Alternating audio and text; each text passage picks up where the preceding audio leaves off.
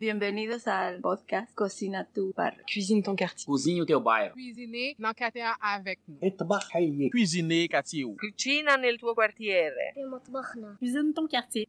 Ici Annie Roy de Hatsa quand l'art passe à l'action. Premièrement à Montréal, puis dans plusieurs communautés francophones du Canada, je suis allée à la rencontre des personnes immigrantes qui ont appris le français ou qui veulent continuer de vivre en français.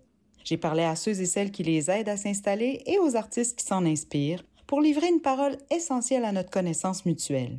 Ouvrez votre cœur et vos oreilles, le courage et l'inspiration sont ici au rendez-vous.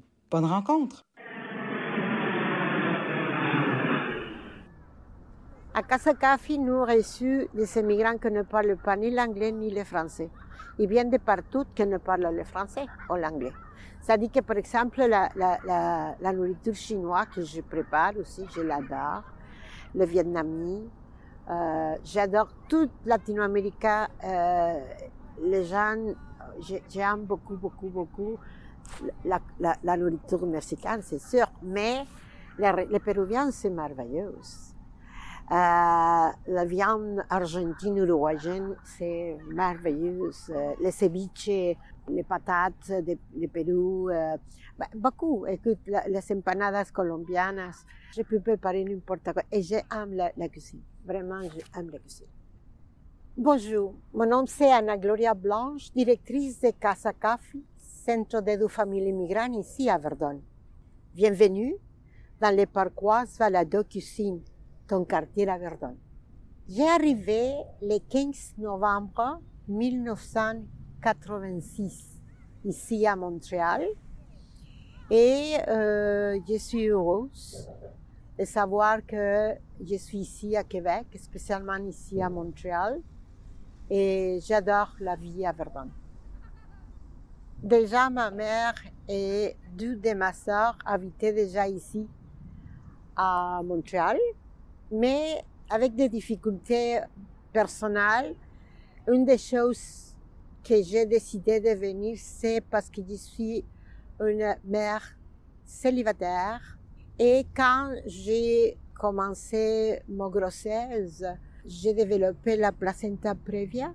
À ce moment, ma mère et mes deux sœurs m'ont dit, Anna Gloria, tu ne peux pas rester à, à Mexique seule, viens avec nous. J'ai arrivé le 15 novembre, comme j'ai dit, euh, mon fils a né ici le 18 de février 1987. C'est pourquoi j'ai quitté Mexique. Ma carrière à mon pays d'origine, c'est directrice de théâtre et actrice de théâtre. J'ai fait euh, toute ma vie, j'ai commencé à 6 ans euh, ma carrière et j'ai fait toute ma carrière euh, de direction et d'actuation là-bas. Et ici, quand j'ai arrivé, premièrement, j'ai fait une euh, garderie à la maison. Comme ça, je peux rester avec mon fils les premiers six ans de sa vie. Mais le même temps, j'ai commencé à voir si je peux faire quelque chose concernant le théâtre. Et c'est comme ça que j'ai arrivé à le Centre de développement culturel et social mexicain, qui après a changé le nom pour Casa Café, Centre de familles migrantes. J'ai commencé comme bénévole et toutes les choses culturelles. Les fêtes à le parc, les pièces de théâtre, les grosses fêtes de danse, de musique, euh, beaucoup, beaucoup, beaucoup de, choses culturelles. Et après dix ans que j'ai fait ça, la directrice, la fondatrice du Centre d'aide aux familles migrantes, elle a décidé de quitter son poste et le conseil d'administration m'a nommé comme directrice. Ça dit que je travaille primairement comme organisatrice culturelle et c'est déjà 21 ans que je suis la directrice générale de Casa Café, que je m'occupe de les choses culturelles, sociales.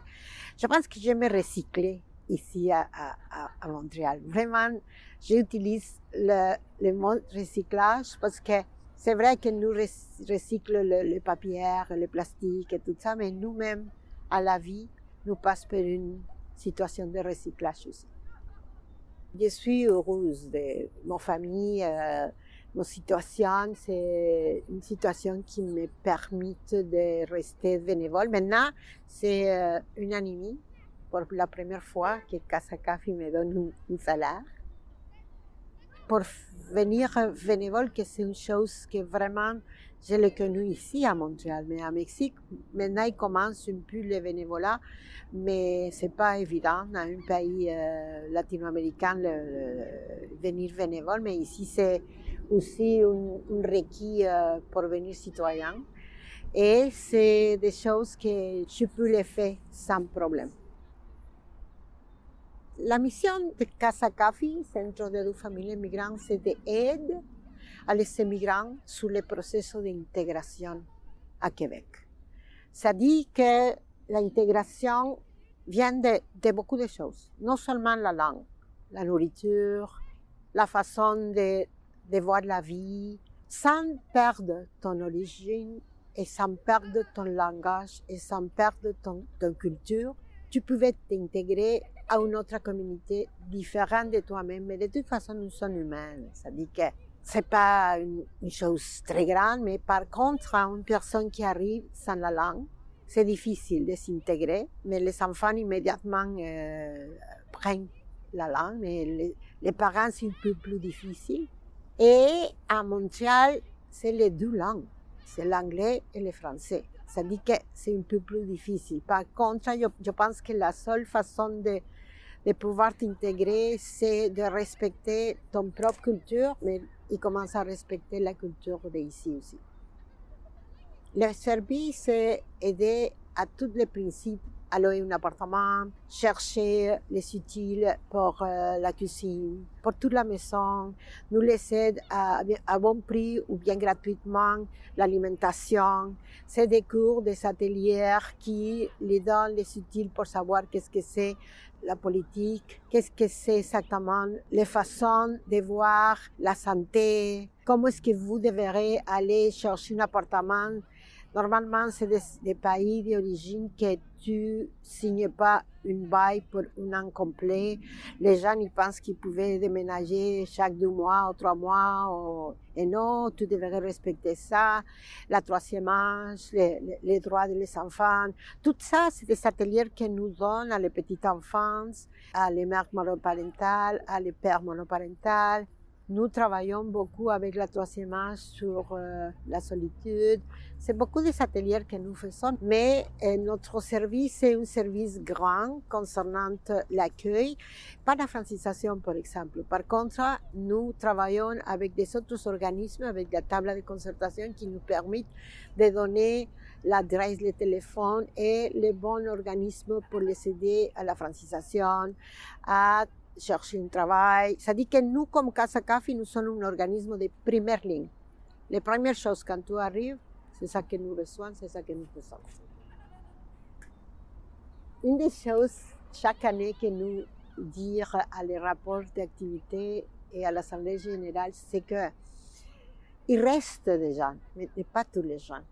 Finalement, c'est des gens qui arrivent avec rien, que c'est très difficile de temps en temps de superer.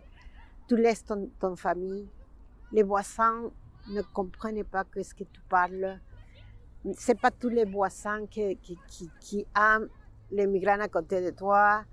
C'est des choses que tu ne comprends pas parce qu'ils viennent le voltant de, de ton fils ou des choses que tu ne comprenais pas parce que tu ne parles pas. Mais c'est une étape très difficile. Et c'est les premiers cinq ans de vie d'un immigrant ici. Après, tu aimes l'endroit et tu retournes comme bénévole, mais c'est beaucoup de gens qui c'est comme, OK, je vais, I'm going to forget this. Pour moi, c'est fini ça. Je me rappelle que je regarde les gens, ah, comment ça va? Oh, ils me regardent, bye bye. Et un jour, je m'approchais à une femme, je dis, est-ce que je fais quelque chose contre toi? Dit, non, Anna Gloria, je m'excuse, mais moi, je devrais oublier tout ça qui passait quand j'ai arrivé ici. Excusez-moi, excusez-moi. Et c'est pas une chose mal, c'est une chose normale. Ça dit que oui, c'est des gens qui restent avec nous, c'est des membres et des bénévoles qui retournent, mais la majorité ne retourne pas jamais, jamais, jamais. Ils passent à une autre chose. J'ai passé beaucoup d'années en disant je vais retourner à Mexique, je vais retourner. Ma mère a décédé ici ma soeur qui, après venir ici, elle allait à l'Espagne, elle vient de décéder à l'Espagne.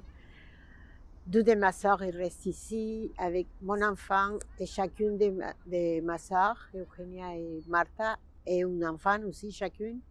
Tout le temps, je dis, je vais retourner, je vais retourner. C'est quand il commençait la pandémie que j'ai décidé de quitter mon pied de la première euh, marche de l'avion pour rester ici.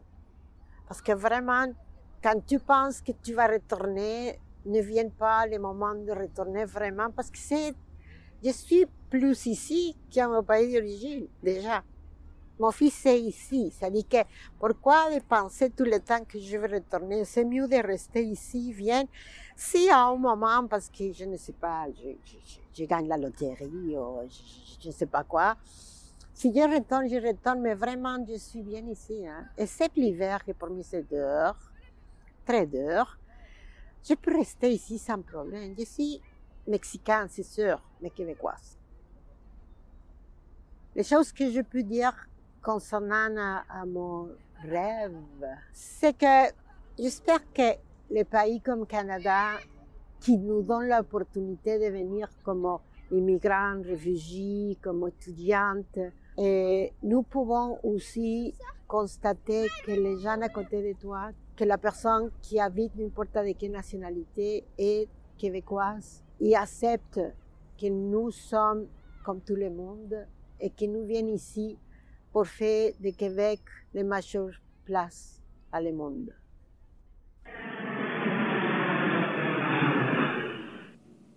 Tu arrives ici et tu rentres pas directement dans une classe régulière, mais dans une classe d'accueil. Tu apprendre le français dans, dans une année, deux années. Alors c'était pas mal un peu difficile, mais par chance pour moi, c'était quand même bien parce que j'avais beaucoup d'amis et, et mon prof, il était un vraiment bon prof quand même. Ça, c'est un message que j'aimerais donner surtout aux nouveaux immigrants. On a tendance à rester avec les mêmes amis qui, bien sûr, partagent notre culture et qui nous permettent de nous sentir à l'aise. Mais il faut quand même oublier un peu, laisser de côté ce confort et puis aller chercher vraiment des amitiés québécoises, les organismes autres que les organismes de bienfaisance pour les nouveaux immigrants, et on va trouver certainement une relation. Et là, on va pouvoir vraiment s'intégrer. Bonjour, je m'appelle Sébastien. Bonjour, je m'appelle Reynaldo Monk. Et bienvenue au parcours balado. Cuisine ton quartier de Verdun. Moi, je suis actuellement en deuxième secondaire et je vais passer à troisième euh, cette année, en septembre. Je suis arrivé ici en 2018, en juillet. Ben, D'abord, c'était un peu difficile pour nous parce qu'on est arrivé à un hôtel, on n'avait pas de maison ni rien. Et du coup, la première semaine, on a dû chercher partout et faire beaucoup de choses ici à la ville. Et hum, finalement, on s'est déplacé, je pense, que dans trois maisons différentes avant d'arriver ici à l'île de Sœur. On est arrivé en été, par chance, parce qu'il faisait pas mal chaud quand même. Ça n'a pas été si difficile pour le climat, non bien quand même. Si on serait arrivé en hiver, je pense que ça aurait été plus difficile quand même. Mais moi, je suis seule avec mon père. Le reste de ma famille, il est actuellement en Colombie, même ma mère et mes frères. Alors, c'est, ça, c'était la partie la plus dure de venir ici, laisser la famille. Nous sommes passés les visiter cette année, après trois ans.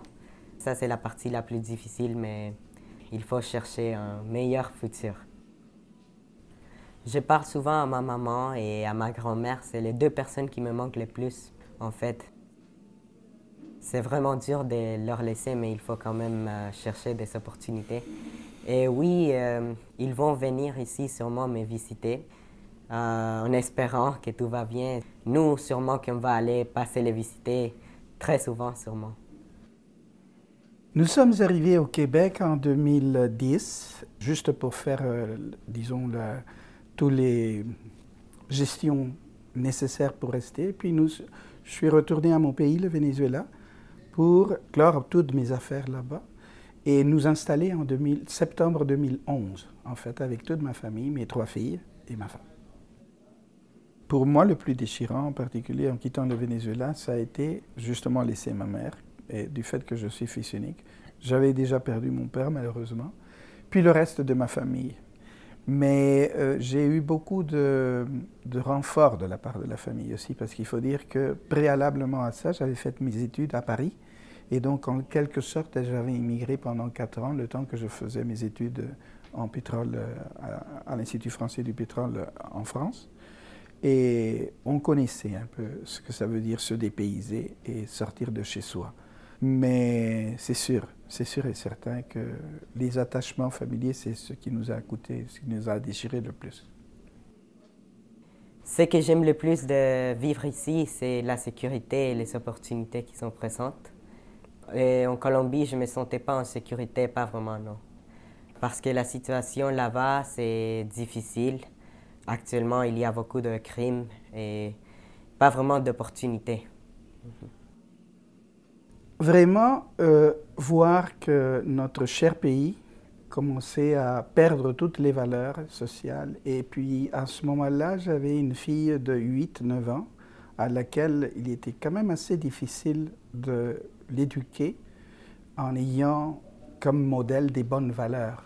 C'est très difficile euh, quand la société se dégrade de pouvoir continuer l'éducation et avoir des bons exemples dans, dans, dans le quotidien. Mon lien à la MANA est quand même assez de longue date du fait que j'ai vécu toute l'inquiétude qu'avait Yahana, sa présidente, en voulant faire une association à but non lucratif pour aider.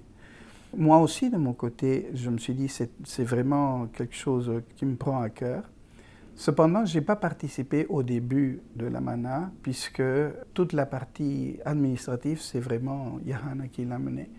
Mais à un certain moment, elle m'a dit, écoute, j'ai besoin de toi parce que je sais que tu es gestionnaire de projet et on a besoin de créer des projets pour avoir des subventions et pouvoir ainsi être beaucoup plus efficace pour les nouveaux arrivants. J'ai dit là, je suis tout à fait dans, mon sujet. De plus, en tant qu'immigrant, j'ai vécu pas mal de tous ces projets, donc euh, j'aimerais quand même t'aider. Et c'est là mon lien avec Manon. On a connu Sébastien à, travers euh, ses, parents, surtout à l'église, parce que je pense que ici, l'île des Sœurs, c'est assez particulier. L'immigration qui vient sur l'île des Sœurs, c'est pas que des latinos, mais la plupart, une grande majorité, il y a beaucoup de latinos, et il y a beaucoup d'attaches à tout ce qui est euh, l'église. Et de ce fait, on s'est connus. Par contre, le lien direct avec Sébastien, on l'a établi qu'après le programme de Gardien averti. Et d'ailleurs, je ne savais pas que lui, c'était l'un des plus jeunes du programme de Gardien averti. On a d'autres gardiens avertis, mais c'est lui peut-être le plus jeune, ce qui est quand même pour moi assez encourageant.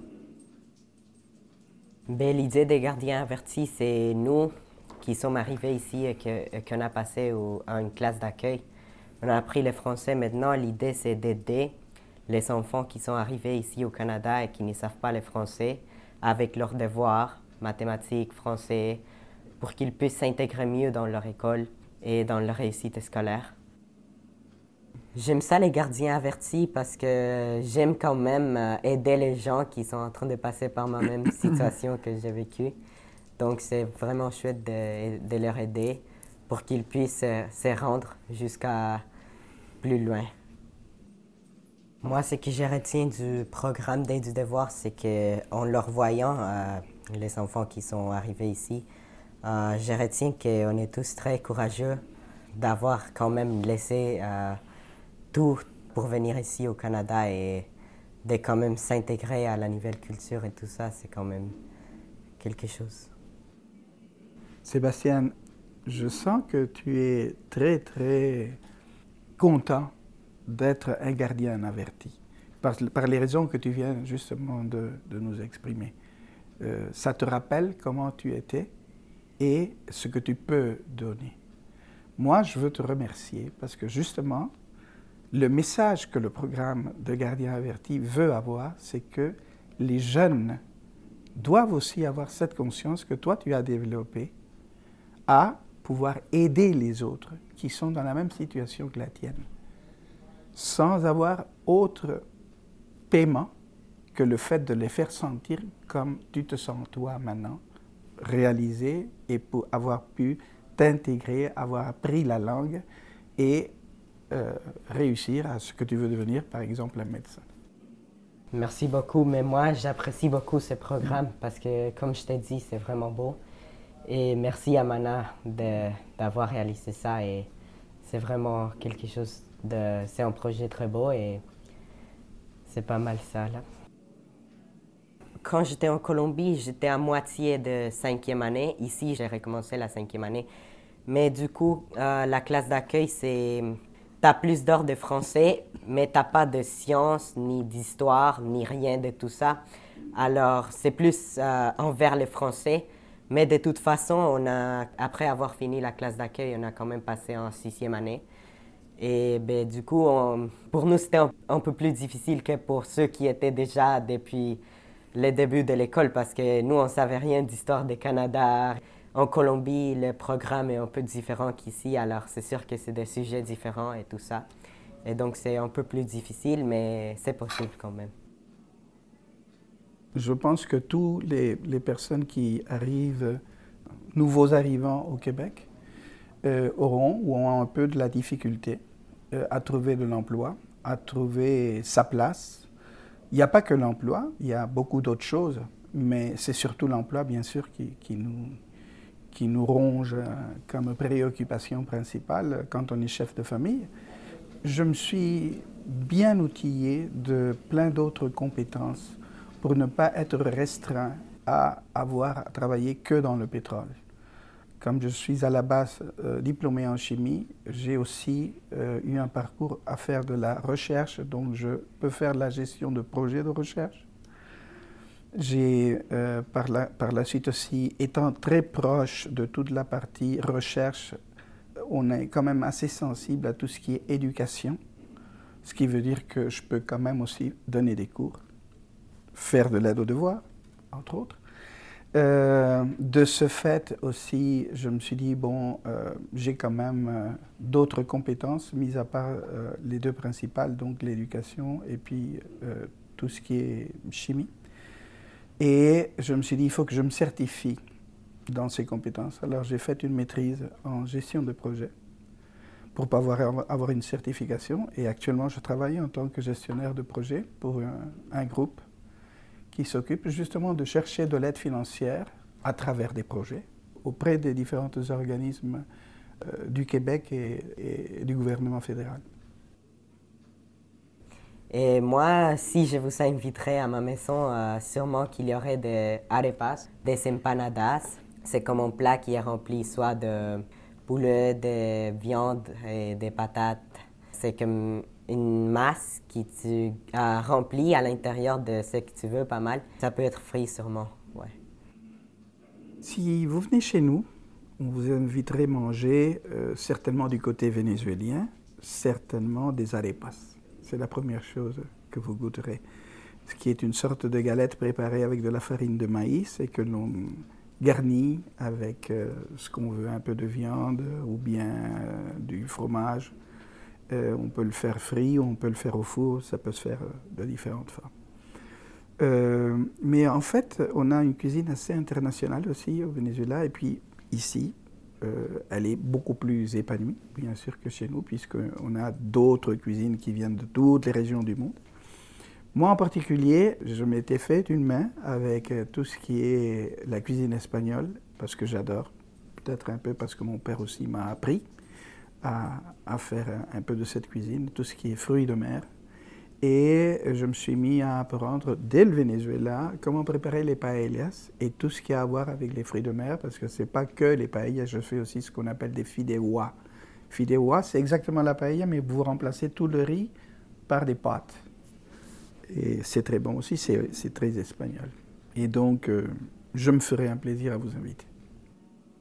Alors, on remercie tous ceux qui nous ont écoutés. On espère avoir pu euh, transmettre un message, avoir pu leur transmettre un message qui leur donne du courage à leur intégration et puis qui leur donne aussi des envies à réussir au Québec, qui est vraiment une région de pleine d'opportunités au Canada.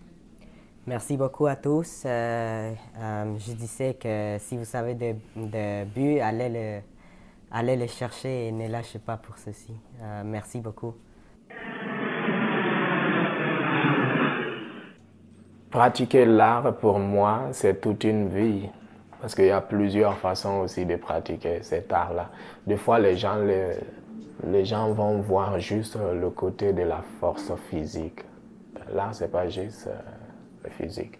On utilise plus le mental aussi. C'est à l'intérieur. Bonjour, je m'appelle Ali Keita. Bienvenue dans le parcours Balado Cuisine Ton Quartier à Verdun. Wontanara, on est ensemble.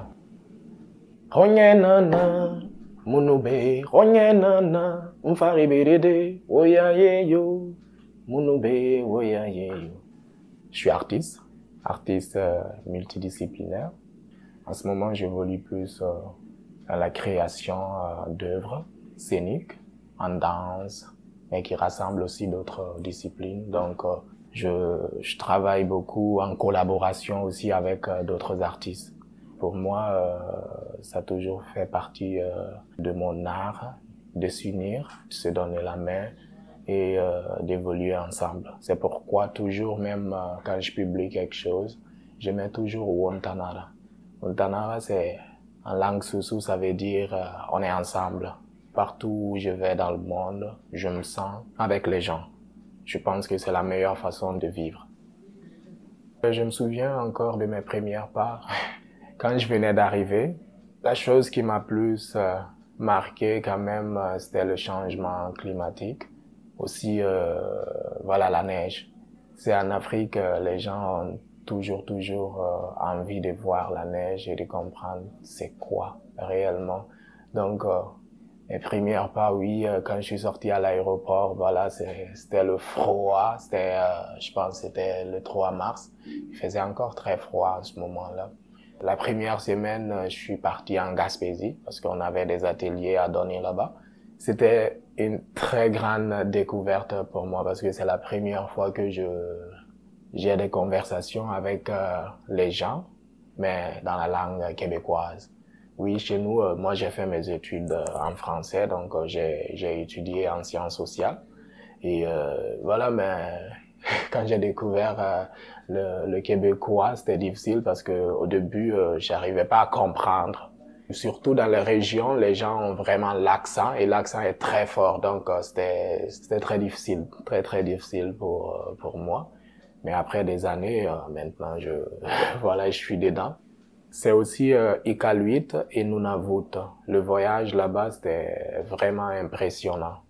pour une petite histoire je suis venu ici à travers euh, un projet documentaire. J'étais sur euh, les échanges culturels entre Inuits et Guinéens. Ils sont partis en Guinée en 2010. On a fait beaucoup euh, d'ateliers ensemble. Nous avons organisé aussi des spectacles. Nous avons monté un spectacle ensemble dans lequel on s'amusait nous aussi, c'était le moment pour nous de, de, de, partir aussi euh, à la découverte de leur euh, environnement. Avant que nous partions, euh, Guillaume nous avait dit, les gars, je vais vous dire, c'était l'été, je me rappelle encore. Je vais vous dire une chose. Quand on va aller, il va pas faire nuit là-bas en été. Nous, c'était bizarre quand même. Au début, c'était très bizarre quand on l'admet.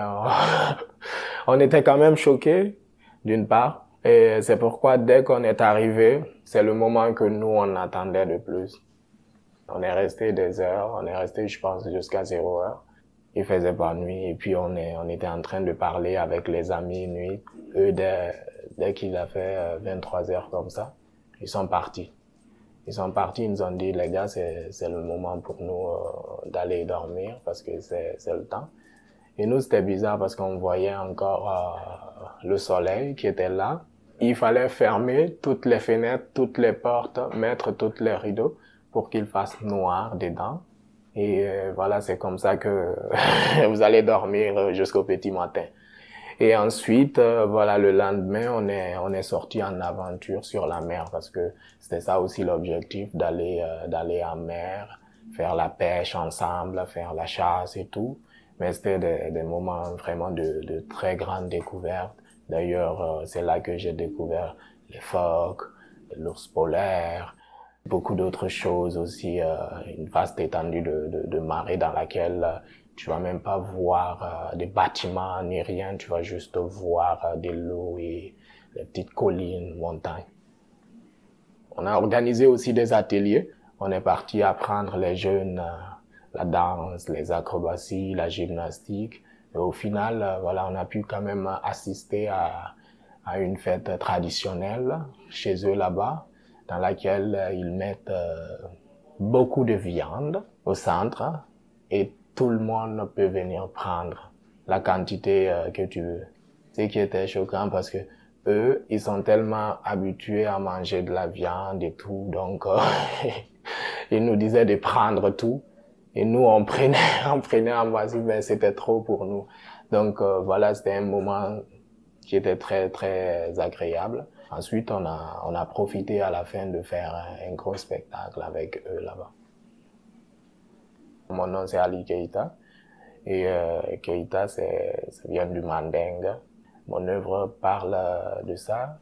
Je m'inspire de, l'empire du mandingue pour mettre en mouvement aussi euh, l'histoire euh, du, grand roi Sundiata Keita, dans laquelle je, transmets aussi quelques, quelques messages que je trouve très intéressants dans, dans cette histoire-là et que je transmets aussi dans le corps par rapport à un corps vulnérable un corps euh, dans sa force et tout. Juste pour dire que nous aussi en Afrique, euh, ce sont ces personnes-là, ce sont les, les aînés qui, qui nous ont transmis aussi certaines choses depuis, surtout dans l'empire du Mandingue. Quand je te parle de, des griots, par exemple, c'est eux qui transmettent l'histoire par l'oralité. Ce sont des chanteurs, mais leur chant c'est très particulier. Ils vont chanter l'histoire là. C'est pourquoi les instruments comme la chorale, le balafon, les flûtes et tout, rassemble ces messages. Mes débuts euh, en art, c'était grâce à un de mes amis, donc qui était déjà artiste. Moi, j'étais à l'école. Mes parents, euh, ils insistaient pour ça. J'aimais beaucoup aussi aller à l'école. J'ai beaucoup aimé aussi apprendre. Mon père, il m'a encouragé quand, quand j'ai voulu être artiste. Il m'a jamais comme mis de pression ni quoi que ce soit. Ce que lui a recommandé, il m'a dit, ben, tu peux être artiste, mais tu vas pas arrêter d'étudier. Et ça, c'est quelque chose quand même de très difficile, parce que souvent chez nous, les gens font le choix entre l'école et l'art. C'est pas toute personne que tu peux voir continuer ses études en même temps, apprendre le métier d'art. C'est comme ça j'ai appris euh, à être artiste au centre d'art euh, Keita Fodeba. C'est un centre euh, pour les jeunes en Guinée dans lequel on peut apprendre plusieurs types de disciplines. Il y a de la danse, il y a de la musique, il y a l'art du cirque. C'est là que je me suis formé quand même à faire un peu de tout. On avait un petit groupe aussi à côté avec des amis et tout. On faisait des spectacles, on faisait des tournées dans les régions. Dans la capitale, on assistait à des événements et tout. Il y avait une audition, une première audition qui était arrivée parce que moi, je devrais aller avec un groupe en France pour une création avec d'ailleurs le Theria Hibiscus. Mais après, il y a eu d'autres choses qui sont venues. Donc, je suis, je suis parti avec, euh, avec euh, mes amis euh, à Dakar. Il y avait plusieurs autres collaborations avec des ballets, le ballet Famboni aussi, le centre culturel Blaise Senghor. Il y avait aussi le Magic Land. Donc c'était tous des, grands endroits culturels d'ailleurs, dans lesquels on a fait beaucoup de, de aussi. On a à des spectacles là-bas et après ensuite on est venu ici. Il y a beaucoup d'aspects qui m'ont encouragé à, à, rester ici. Mes premières pas quand je suis arrivé, c'était très serré avec euh, les shows, les spectacles et les tournées. J'avais pas eu beaucoup de temps pour faire euh, connaissance à la culture québécoise ou canadienne, quelque chose comme ça. Parce que tu pars dans une ville, vous avez des spectacles et tout. Et après, il euh, y a un week-end dans lequel tu sors juste, mais pas pour socialiser, mais pour voir les endroits. En 2019, je me suis reconnecté à, moi-même. Je me suis dit, OK, je vais prendre une pause. Je vais essayer de, de comprendre aussi euh, ici. J'ai eu des contacts avec euh, le public et tout. C'était une autre façon aussi euh, d'être en harmonie avec les gens. Ce qui est différent quand même, l'idée que j'ai eue par après, d'amener mon art au-delà de la scène, de la grande scène. Donc j'ai décidé aussi d'aller voir les résidences pour personnes âgées, les centres communautaires. C'est beaucoup plus euh, dans les endroits qui, sont plus, euh, je pense, marginalisés. Il y avait toute une histoire euh, derrière ça, d'ailleurs aussi qui m'a encouragé plus. Au début, ça a commencé dans, dans un centre qui s'appelle Vichy, Mont-Royal. Donc là-bas, c'était une sorte d'hôpital, mais il y avait les aînés. Il y a d'autres euh, qui étaient en fauteuil roulant et tout. Il y avait des personnes qui avaient du mal à se déplacer ou à sortir. Et euh, eux, ils avaient de la difficulté à amener des artistes parce qu'ils avaient un programme pour que les artistes puissent euh, venir faire quelques animations pour ces personnes-là. Donc, ils avaient beaucoup de mal il y avait quelques-uns qui venaient, mais après ils partent. il fallait que quelqu'un vienne pour faire quelque chose. Lorsque j'ai commencé à faire des animations comme danse, spectacle, de musique, on formait une sorte de, de, cercle dans lequel les aînés ils venaient, discutaient. Moi, je faisais des, des spectacles de musique, de percussions, de danse. Ça leur faisait beaucoup de bien, franchement ça leur faisait énormément de bien. Des fois, il y, a des, y a des parents qui étaient là aussi avec eux. Et les parents, leur réaction aussi. Des fois, il y avait des personnes qui étaient en larmes. J'ai vu des personnes qui étaient en, en fauteuil roulant, qui n'arrivaient pas même à bouger avant, qui étaient tentées par s'élever, qui étaient tentées par bouger leur corps. Des fois, il fallait que Friends y vienne pour les calmer, tellement qu'ils étaient dans la joie. Moi, je vis ma culture à l'intérieur. J'ai vu aussi ma culture sur la scène. Mais dans mon art, ce qui m'intéresse, c'est l'union avec les autres. Accepter les autres, être ensemble, c'est partager la culture. Dans chaque culture, oui, il y a des éléments. Par exemple, la culture, il y a des, choses qui peuvent être bons ou mauvais. Pas parce que c'est une culture qui vient de ton pays, ou il y a quelque chose dedans qui peut être mauvais, qui ne peut pas aller bien avec euh, l'endroit dans lequel tu es. Dans ces cas, il y a vraiment des ajustements que tu peux faire aussi pour mieux vivre. Si je suis venu ici, c'est pas pour la beauté ou rien, mais si je suis venu ici, c'est pour vivre avec les Québécois. Donc, je dois les accepter aussi. Au Québec, j'ai rencontré des bonnes personnes. Ça dépend aussi je pense, de, de la personne. Tu dois trouver juste le doux milieu, l'endroit qu'il te faut. Savoir se placer. Parce que tout le monde a ses besoins, tout le monde a ses, envies. Quand on est là, moi je suis une personne qui aime la simplicité. Peut-être d'autres, ah, lui aime plus euh, aller euh, en boîte ou faire des choses. Donc, euh, des fois, c'est ce qui devient compliqué pour euh, les personnes. Des fois, quand tu rencontres, par exemple, une personne qui est simple et que toi, tu aimes plus aller en boîte, ça devient compliqué. C'est ça qui rend souvent les choses difficiles parce que si on a du mal à trouver l'endroit qu'il nous faut, c'est sûr que ça, ça, ça pose problème. Merci euh, beaucoup euh, pour euh, l'invitation. Je suis très content pour ce parcours balado Cuisine ton quartier pour Verdun.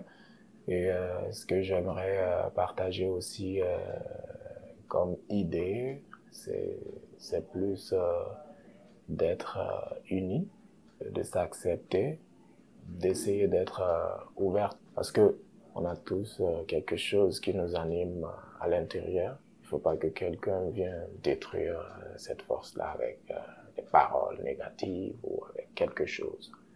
Donc euh, moi, c'est c'est ce côté-là que j'aimerais beaucoup euh, appuyer les gens.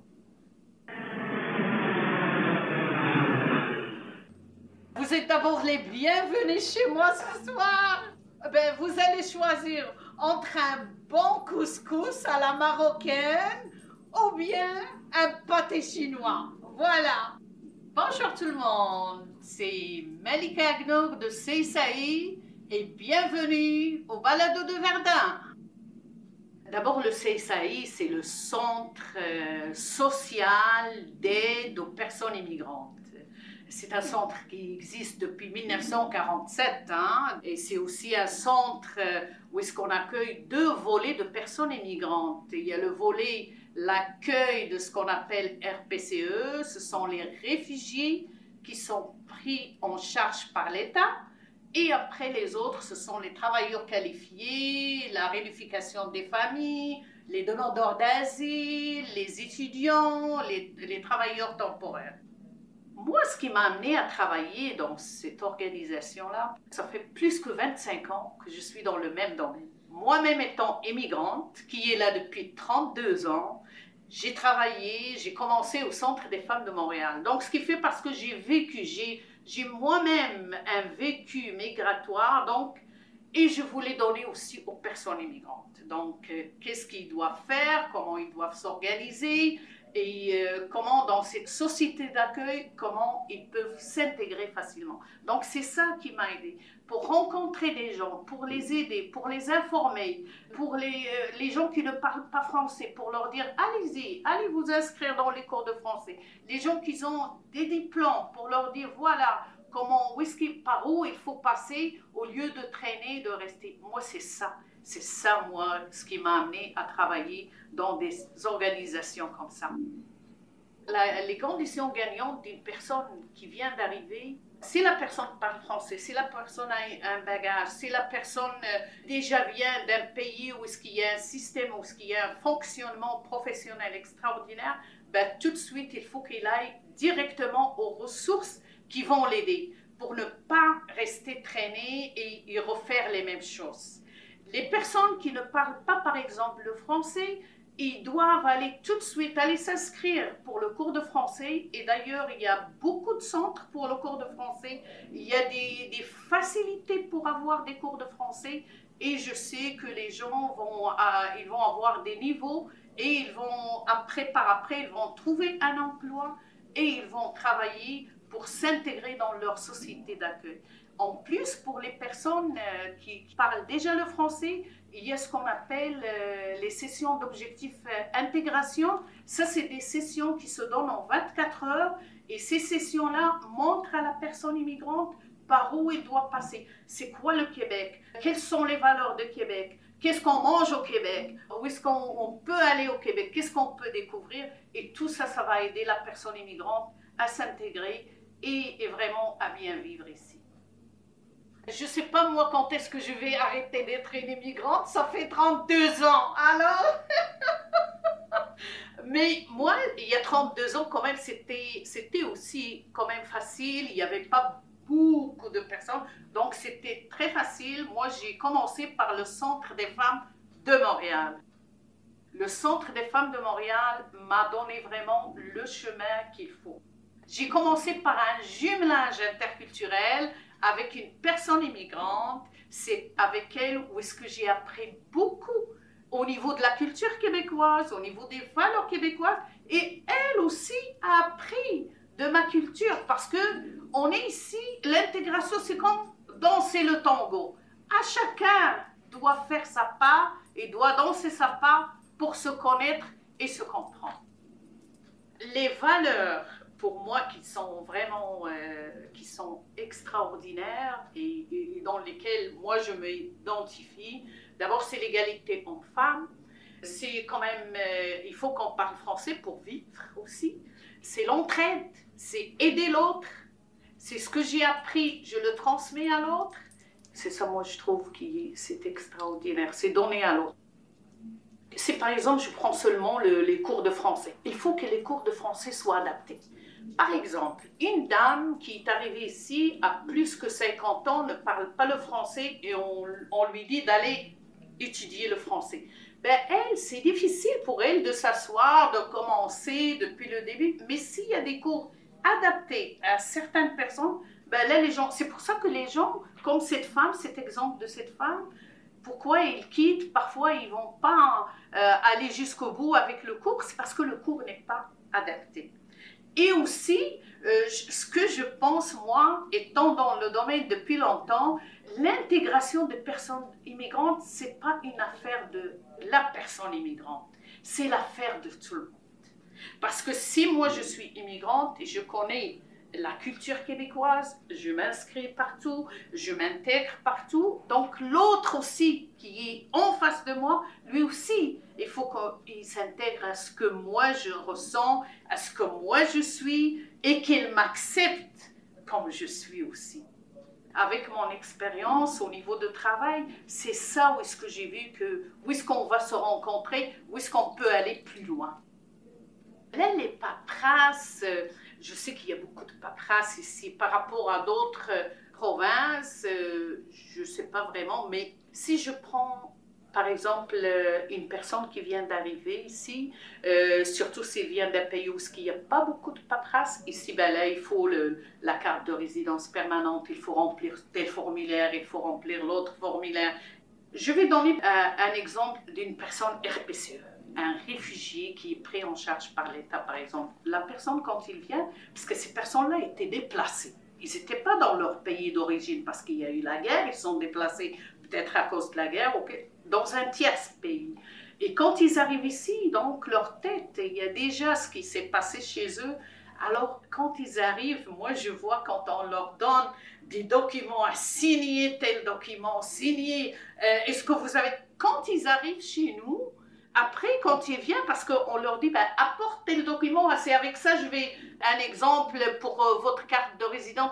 La personne, qu'est-ce qu'il va faire? Il va mettre tous les papiers dans un sac de plastique et va venir chez l'intervenante. Et c'est maintenant l'intervenante que elle, elle va un petit peu regarder quel document. Donc, c'est ça. Parce qu'il y a certaines personnes qui ne sont pas habituées à beaucoup de paperasse. Mais heureusement, qu'il y a des organismes d'accueil et d'établissement. Il y a des intervenants et des intervenantes qui travaillent avec un grand cœur, qui aident ces personnes immigrantes et qui les accompagnent dans leur processus. Si vous êtes par exemple un citoyen et que vous voulez nous aider, aider les organisations, parce que on fait partie de la société, on est ensemble. Si la société avance, on avance ensemble. Si la société recule, on recule ensemble. Mais vous êtes les bienvenus, que ce soit au CSAI ou que ce soit dans un autre organisme qui travaille pour les personnes immigrantes. Commencez seulement par un simple bénévolat. Par exemple, le jumelage interculturel. Ce beau projet où est-ce qu'on essaye de jumeler une personne immigrante à une personne québécoise pour l'échange des cultures. Alors, la personne québécoise va connaître les cultures qui se trouvent au Québec. Et la personne immigrante va connaître la culture de... Donc on commence par un simple bénévolat dans le projet jumelage interculturel. Par exemple, comme chez nous, le samedi, on a ce qu'on appelle le collectif familial. Il y a tous les enfants des réfugiés qui viennent ou des personnes immigrantes qui viennent et il y a un bénévole qui va les aider au niveau de leurs devoirs. On peut commencer un simple bénévolat peut-être pour venir donner un cours de français, parce qu'on a aussi des cours de français pour perfectionner le français. Donc, allez-y vers ces organismes. La porte est grande ouverte pour vous. Qu'est-ce qu'on gagne en courtoyant ces organismes ou ces personnes immigrantes? On apprend, parce que chacun a sa culture. Et toutes les cultures sont belles et sont bonnes, donc on apprend dedans. Comme par exemple chez nous, au CSAI, à l'organisme, ben là, nous, à chaque année, on accueille plus que 90 nationalités. Et toutes ces nationalités, ils ont un bagage culturel extraordinaire. Ils ont des langues. Donc, ce qui fait, même si vous voulez apprendre euh, une autre langue, ben, venez nous voir parce que le projet jumelage va vous donner cette occasion. Tout ce temps que j'ai travaillé, je courtois des gens extraordinaires, avec un grand cœur. Même les gens parfois n'ont rien, mais ils veulent partager ce qu'ils ont. C'est pour ça que moi je suis dans ce travail Et euh, à chaque jour, je remercie vraiment ces personnes qui viennent de voir parce que eux, ils viennent pour qu'on les aide, mais nous, on apprend d'eux aussi. Là, on vous a accueilli au Centre euh, social d'aide aux immigrants à Verdun. Le centre euh, CCI, on a quatre points de service. On a Verdun, on a Villemar, on a la Chine et on a un bureau à l'île des Sœurs. Mais partout à travers Montréal, il y a des centres aussi comme le nôtre. Il y a au moins à peu près plus qu'une centaine d'organismes qui accueillent les immigrants, que ce soit à Vellery, que ce soit à Jean Talon, que ce soit à Saint-Léonard, à Laval, à Saint-Jérôme. Donc, il y a partout. Seulement, il faut chercher et vous allez trouver. Je vous remercie beaucoup de m'avoir écouté et euh, j'espère que vous avez passé quelques moments euh, agréables avec le CSAI. Et moi, ce que j'aimerais, c'est que toutes ces personnes immigrantes qui viennent sont des gens comme nous. Ils mangent comme nous. Ils ont un bagage comme nous. Donc, essayez seulement de les courtoyer, de les connaître, parce que je sais aussi qu'on mélange beaucoup de choses. On mélange beaucoup de statuts. Parce qu'un demandeur d'asile est différent d'un réfugié qui est pris en charge par l'État. Il faut connaître ces personnes et connaître leur statut. Ce sont de bonnes personnes. Et merci beaucoup. Merci encore de votre écoute. J'espère vous retrouver tout au long du parcours balado. Je vous dis à la prochaine.